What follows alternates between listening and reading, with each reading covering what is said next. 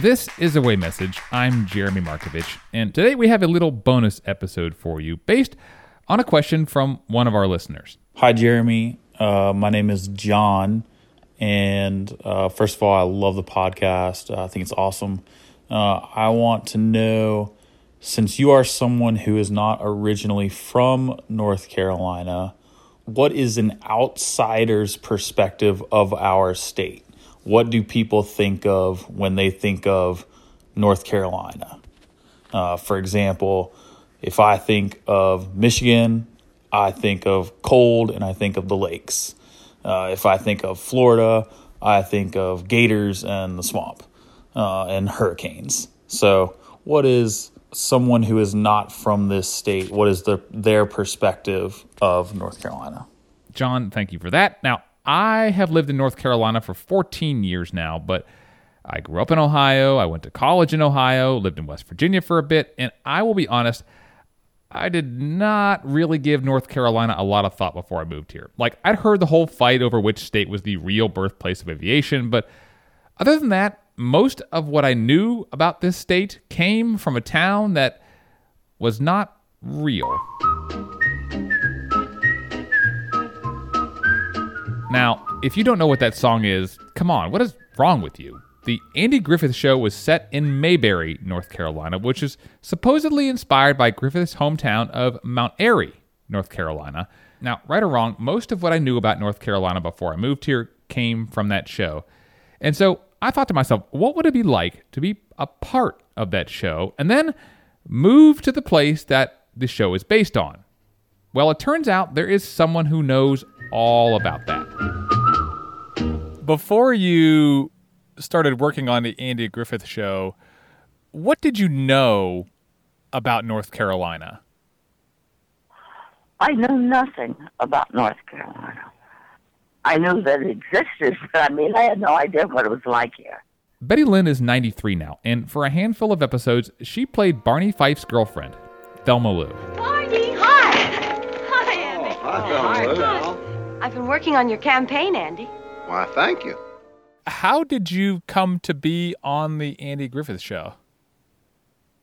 I was called in to audition for Thelma Lou, and there had been two other women, maybe three, I don't know, but I saw two who played opposite Don before I was ever called to come in.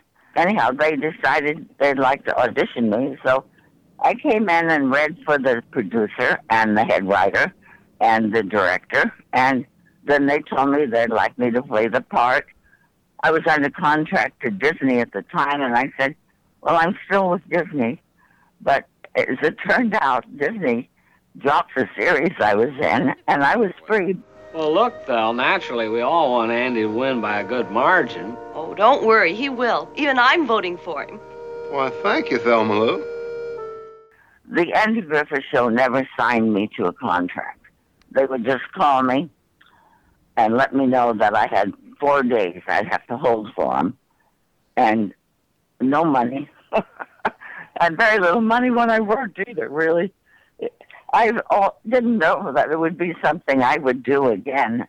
I never knew if they'd call me again to be on or not. Finally, I had to leave because Don did. He went to Universal to do movies, and he was very thrilled over that. He really wanted to do that, and I understood it. And I missed it. I loved doing Thelma Lou. Of all the things I'd done, I think I enjoyed that show more than anything I could think of. I just loved doing it.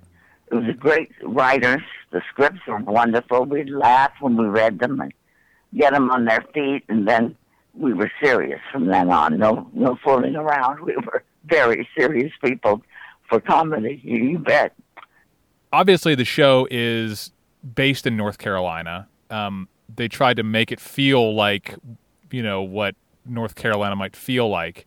And so I'm wondering if there's anything that they told you about North Carolina or about what Mount Airy or Mayberry would be like to try to make it feel more authentic to the state that they're trying to portray on this show.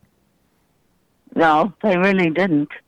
I know one time Andy Griffith was talking about Pilot Mountain and everything on the show, he said, we call it Mount Pilot, but he said, it's really a mountain. So I said, you have mountains there? Because I hadn't been in North Carolina at that time. And so I said, oh, you have mountains there? He said, of course we have mountains. He was kind of annoyed with my not knowing all about North Carolina. He loved North Carolina. I knew that you had moved to Mount Airy in 2007, I think is the year. That's correct. I came here on Mayberry Days, long before I moved here.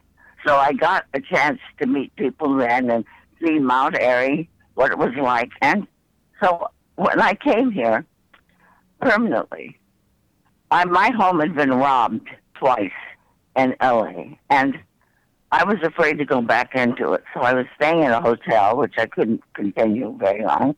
And Tanya Jones suggested I might come here and see.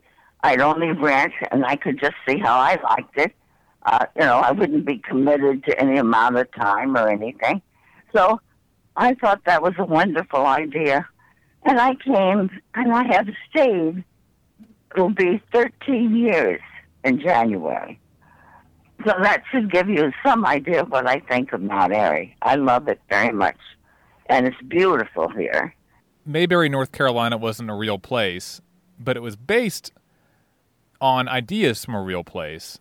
And then now you were in the place that Mayberry was based on, and and I just wonder if you ever think about that situation sometimes where you sit back and you think, like, I've come to inhabit the place that I inhabited when I was on television.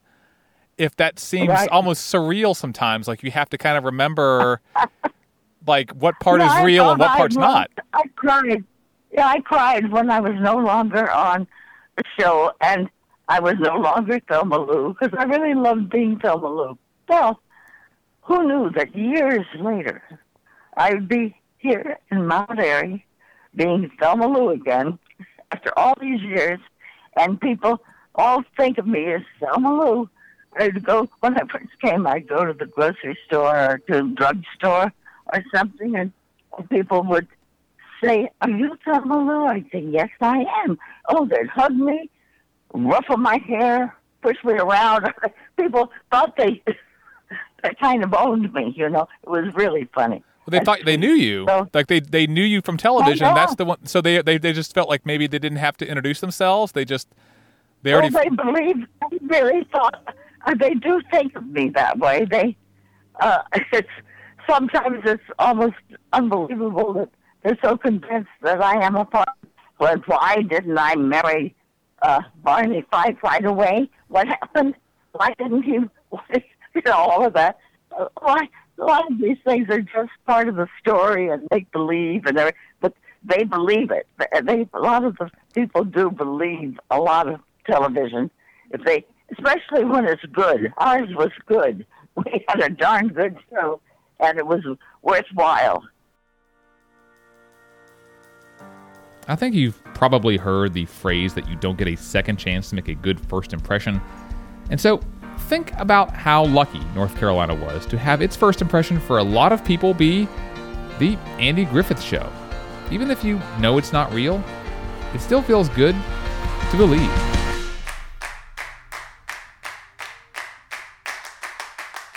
Anyway, that is the end of this episode. We will be back really soon with our season finale. Well, immediately my knees knocked. My knees knocked so hard I about answered them. And I said, oh boy, this is big. It's the story of a man whose whole life changed in an instant while he was working the overnight shift in a small North Carolina town.